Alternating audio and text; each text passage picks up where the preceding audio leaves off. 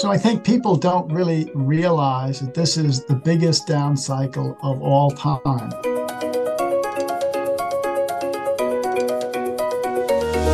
Hi, everyone. My name is Bill Berg, Cowen Head of Thematic Content, and I'm joined by Helene Becker, Cowen Senior Research Analyst for Airlines, Air Freight, and Aircraft Leasing, and Kai von Rumohr, Cowen Senior Research Analyst for Aerospace, Defense Electronics, and Government Services. Today's topic is the outlook for airlines and commercial aerospace, and today's episode's a real treat because our guests are the longest tenured analysts in this space. Helene and Kai recently teamed up to publish two related Ahead of the Curve series reports, which take a comprehensive look at airlines and aircraft supply and demand factors. The reports make the case for better than appreciated airline revenue growth, supported by tight capacity and greater post COVID travel. Cowen sees airline traffic and capacity trends along with replacement demand factors contributing to a strong extended upswing in commercial aerospace through 2025. Helene and Kai, thanks for joining us today. Great. Happy to be here. With that as prelude, let's jump right in. Kai, let's start at a high level. What do you believe is different about the current airline and aircraft recovery versus prior cycles, and, and why does it matter? So I think people don't really realize that this is the biggest down cycle of all time. This is a cyclical growth industry where in a normal year, you know, you might average four, maybe 5% traffic growth. In bad years, you'd be down two to 3%. By bad years, that's 9 11, that's the Gulf War, that's the financial crisis of 2008. And after bad years, you normally come back with a, a bounce of uh, a mid single digit bounce. This time, we were down in 2020 by over 65%. That's a staggering number.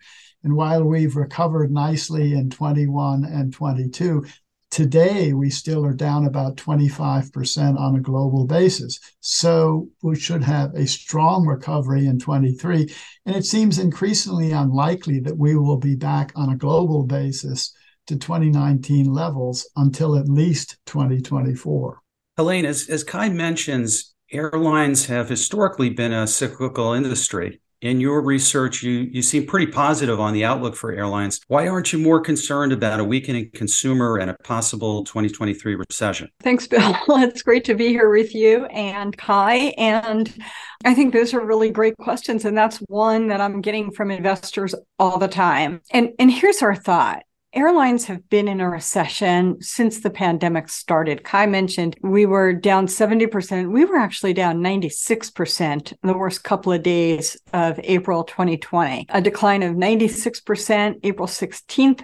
And that compared to, um, we had about 85,000 people traveling compared to normally in 2019, two and a half million people a day traveling. So we were back to levels not seen since the 1950s. And now, fast forward to 2022, we are fully back to 2.4 million people per day. And that's with international down 15 to 20% and business down 20%. International outbound from the United States fully recovered. September, we were actually up 3%. October was flat. November was up a couple of percentage points. So we are back US citizens traveling outside the country. Where we see the weakness is international inbound, which is down by about 25%. But you would expect that given the strength of the dollar. And also, international doesn't include a lot of Asia, which is lagged, and a lot of it is still closed. So, we think as countries in Asia start to reopen, there's pent up demand, as there was in the US uh, in, in 2021 and in Europe earlier this year. And we think travel will recover in that region. Also, because of the 12 plus hour time change between the United States East Coast and Asia and the West Coast, it's even bigger. Think Japan, 12 hours from New York. Think Australia Australia, 15 hours. It is really difficult to do Zoom meetings with that kind of a time change. Somebody has to be willing to meet at midnight or one in the morning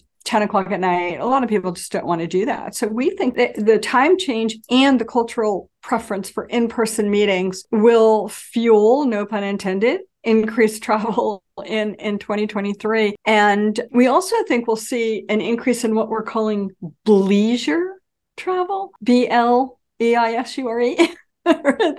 this word I think I created, but I've seen it around business and leisure combined. People take a business trip and then they tack on a few leisure days to sightsee, which they never would have done in the past, but now they can work from anywhere. So, and with the time change working in their favor, they can do that. So I think when you put that together, the fact that we've We've already been there. Kai mentioned how bad it was. We're, we're seeing that recovery. We're back, even with the declines I mentioned. Domestic leisure, very strong. We were up 40% earlier this year. Now we're up about 20. So we've already seen that decline. And yet revenue growth is significant. We are above 2019 revenues at this point in time. So on a fully forward basis, I, I think we're going to have a, I'm never this positive, but I think we're going to have a good year.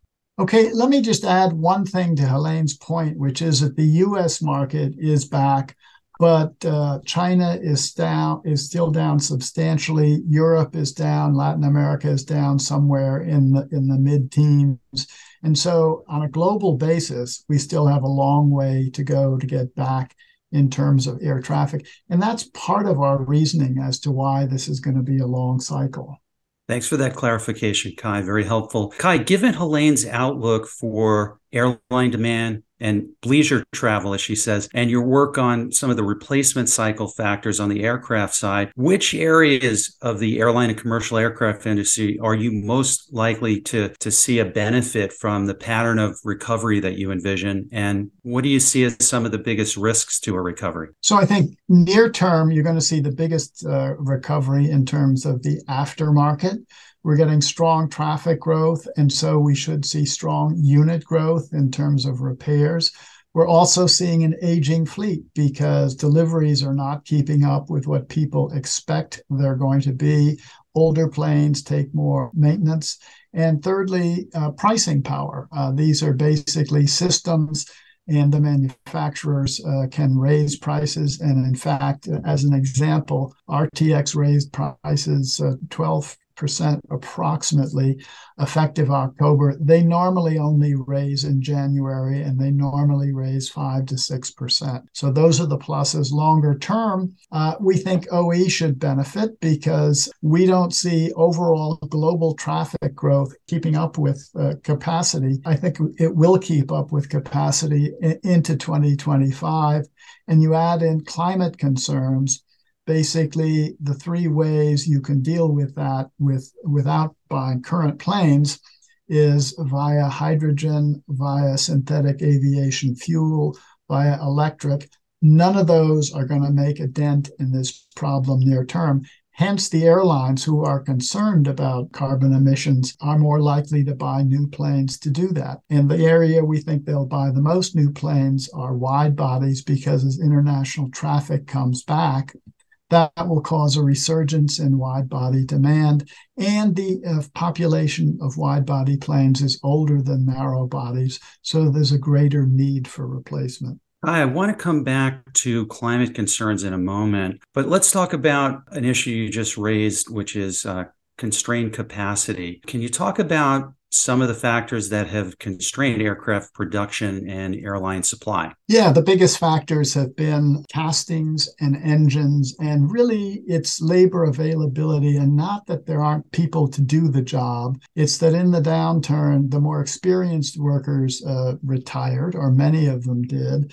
And now you have a younger workforce that needs more training to get up to the same level of productivity.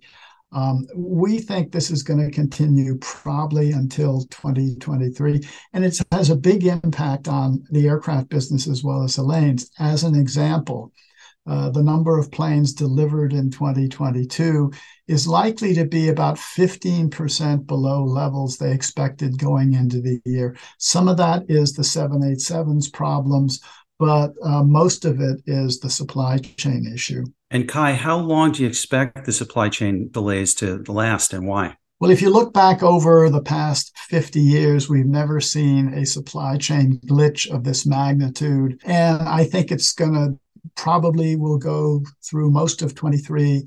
I don't think we'll be fully back to normal until 24, maybe a bit later. But I think uh, the severity uh, is going to abate at some point. But the November numbers were still uh, pretty weak for both Boeing and for uh, for Airbus. So we're certainly not out of this yet. So fewer plane deliveries are translating to fewer flights and higher airfares. Helene, what are we learning about airline pricing power at this stage? Well, we're seeing good airfares, see- and people are complaining to me quite a lot. We think that the pricing power they're gaining is a combination of people returning to travel and wanting experiences. Ticket prices normally follow fuel prices up and down with about a three to four month lag. Airlines sell 60% of their seats within 90 days of travel. Yet they report load factors 80% plus, meaning 20% or more of seats are sold within 30 days of travel. There's a very small percentage of seats, and that's mostly for long haul international, that are sold more than 90 days out. Airlines are also seeing an increase in paying passengers buying up into premium economy seats or business class. Before 2020, paid load factor in business class for the largest airlines was less than 50%. It was mid 30s. Right now, it's more than 70%. So people with status are real, rarely getting upgrades anymore, and they don't want a chance not getting the upgrade. So they're buying into the extra legroom sections of the cabin. And that obviously has huge positive implications for airfares. Then international, to Kai's point earlier with this long runway of opportunity for international travel, international price points are generally higher than domestic price points. Even discounted international tickets are higher. So we're seeing this shift in mix, a combination of, and, and there's three things going on there. One is increasing international travel. Second is the shift in purchasing power from the back of the plane to the middle or front of the plane where ticket prices on average are higher. And business travel even though i said earlier business travel is is only 80% recovered it's recovering. And even though we don't think it'll get 100% of the way back next in, in 2023 we do think it will continue to improve because we think people want to meet in person. We think we really do think they're zoomed out. And as this international recovery gets underway, especially in Asia, we, we think we'll see more travel and going west, going going east to Europe, to Africa. We're seeing we're seeing that. We can talk about that if you want. But we think all that combines to generate higher average ticket prices, which will which will generate higher revenue for the airlines. Helene, you've published a lot on the pilot shortage, and that has, of course, been a major constraint for airlines. Can you talk a bit about what precipitated it and what are the mm-hmm. prospects for alleviating it? Yes, thank you so much for that question. We initially wrote about the looming pilot shortage in 2014, December of 2014. So almost a decade ago that we started talking about this. Mandatory retirement age for airline pilots is 65 but many retire at 62. And the pandemic came along three years ago and exacerbated the problem. To, to explain what happened, in 2009, there was a plane crash outside of Buffalo, New York that took the lives of 49 people, 45 passengers, four crew members. The aircraft stalled during landing on final approach, and the cause was listed officially as fi- pilot fatigue. That's important to remember. Pilots were attempting to land, however, after the flight had been delayed for hours and there was a storm in the area. During the flight, snow and ice built up on the wings, and the pilots were unable to land the plane safely. In 2013, after years of four years of investigation, the FAA decided under pressure from uh, Senator Chuck Schumer's office and the families of the victims to change the requirements necessary to become a pilot. And they also changed the rules associated with hours of duty. On the hour rule, the FAA now limits flying during the day to 16 hours, overnight to 13 hours, and pilots have to have a rest period between I guess, between duty periods of 10 hours. So if you finish flying at eight o'clock at night, you can't get back in the plane until the earliest six o'clock in the morning. And just in general, the airline day is 7 a.m. to 7 p.m. It's a 12 hour day. And I, yes, I know there are flights earlier than seven and after seven, but that's generally the day, that 12 hour period. Flight attendants also have to have at least 10 hours of rest now,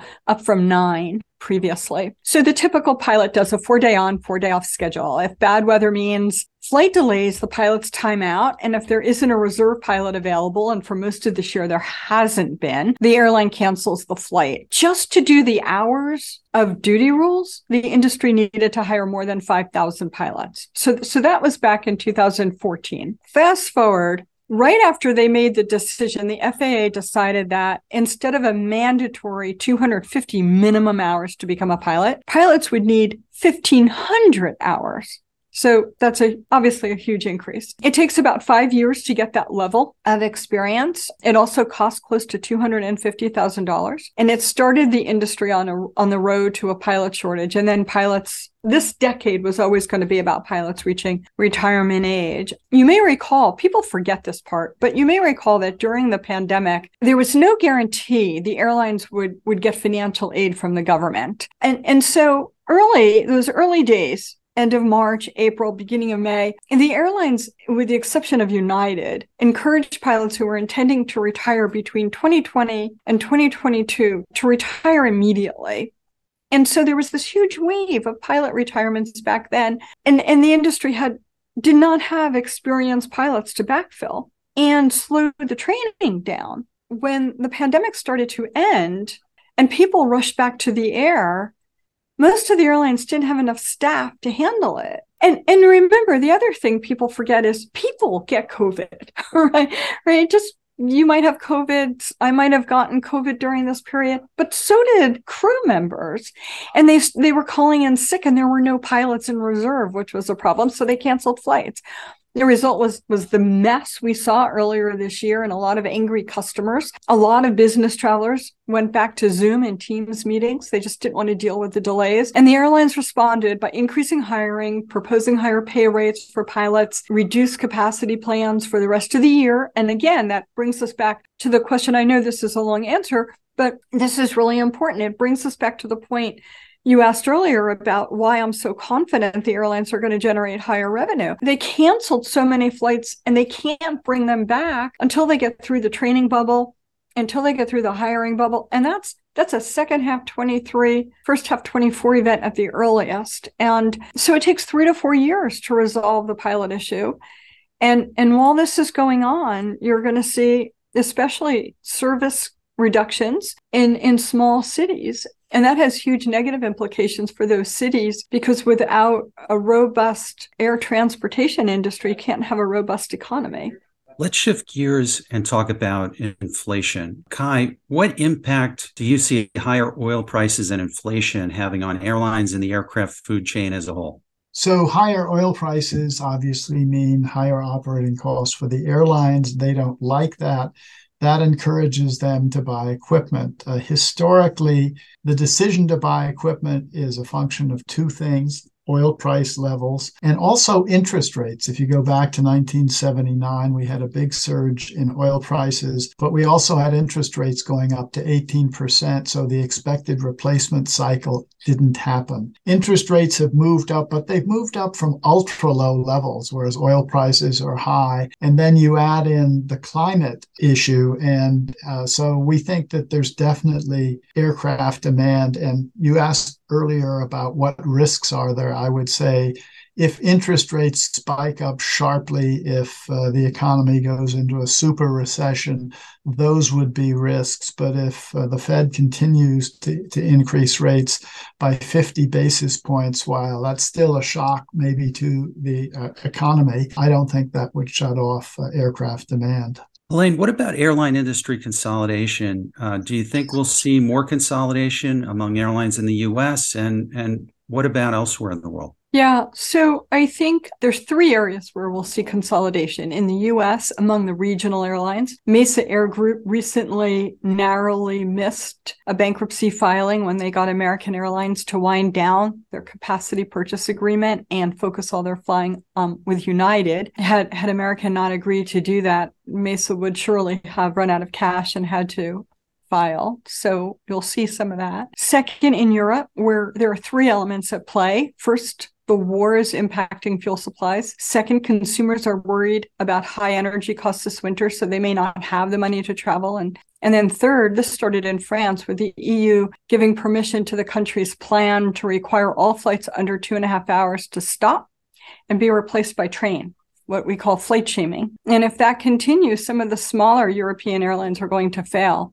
And then finally, in Asia, we're likely to see airline consolidation because the region has been just slow to reopen. And so we think that it might be a tough winter for them. And Helena, as a follow up to the last question, do you think the Spirit Airlines JetBlue merger will be approved? So the managements of both airlines are very enthusiastic and they think the merger will be approved. So I think some of it depends on whether the judge in the American JetBlue Northeast Alliance case rules in favor of the DOJ. If the DOJ wins, maybe they'll be more inclined to approve the merger. If the DOJ loses, I think they'll want to win. Also, I don't think the merger is as consumer friendly as JetBlue wants everyone to believe. JetBlue wants the aircraft and the pilots for sure. That's really what they want out of Spirit. And they, they intend to spend four to five hundred million dollars making the Spirit aircraft look like theirs, which means taking seats out of the planes.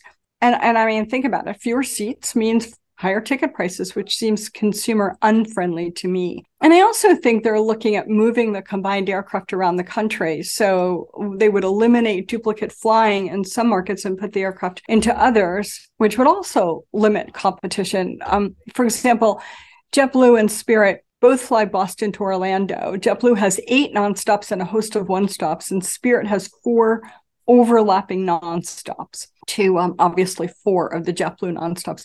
So, so they can, on a combined basis, they could probably reduce the 12 flights a day to eight or nine and move the other aircraft into another market. But again, it gets back to higher ticket prices. And and so I think I think we'll see. They they think the merger will close in the first half of 24. So we certainly have a long way to wait uh, to wait before we see what happens. Let's talk about ESG. Helene and Kai, you both published a tremendous amount on this on eVTOL, ESG in the air, and some other things. What impact, if any, are climate concerns having on airlines and aircraft demand? You know, about 10 years ago, airlines didn't really care that much about climate. It wasn't an issue.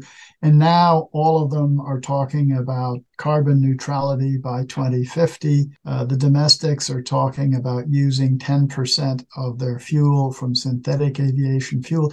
And the issue is that the solutions longer term, hydrogen, electric, and synthetic aviation fuel, are not going to make a dent near term. Hydrogen, uh, liquid hydrogen, uh, is basically very difficult to store, you know, and it and electric both have the problem that you probably can't design a plane with hydrogen or with electric and have it go very far. Therefore, eVTOLs are only focused on intercity markets and, and, and shorter, shorter routes. What that means for the airlines is if you want to get improvement in terms of your carbon creation, you basically got to buy a newer plane where you have about 20% improvement.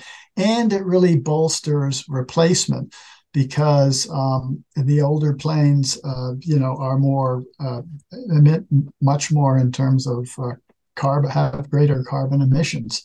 Um, and if you think about it, because you have a flat, uh, essentially a, a, less growth in the uh, wide body fleet and the planes are older, you get, an even bigger bang for your buck.